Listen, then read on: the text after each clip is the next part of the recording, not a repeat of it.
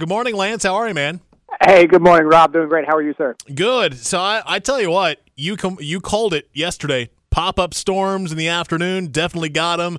Uh, what we had some thunderstorm warnings at one point here in Raleigh, some flood warnings down to the south. Are are we expecting the same thing today? Yeah, no. So yeah, we had a lot of rain yesterday for a few locations, uh, primarily Raleigh Point, Southport, a few locations north of that too, but mostly to the south. Today, a totally different story. It, it is going to be great. We've got lower rain chances overall for us here across our region.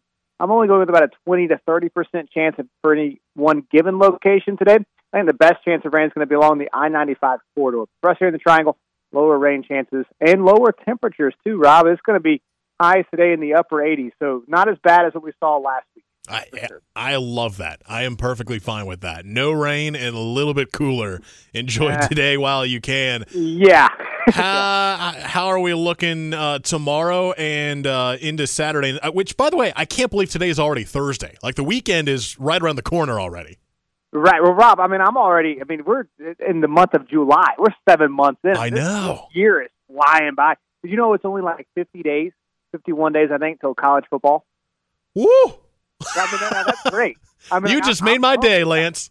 Yes, I mean this is it's outstanding, right? But yeah, yeah, this year's flying by already.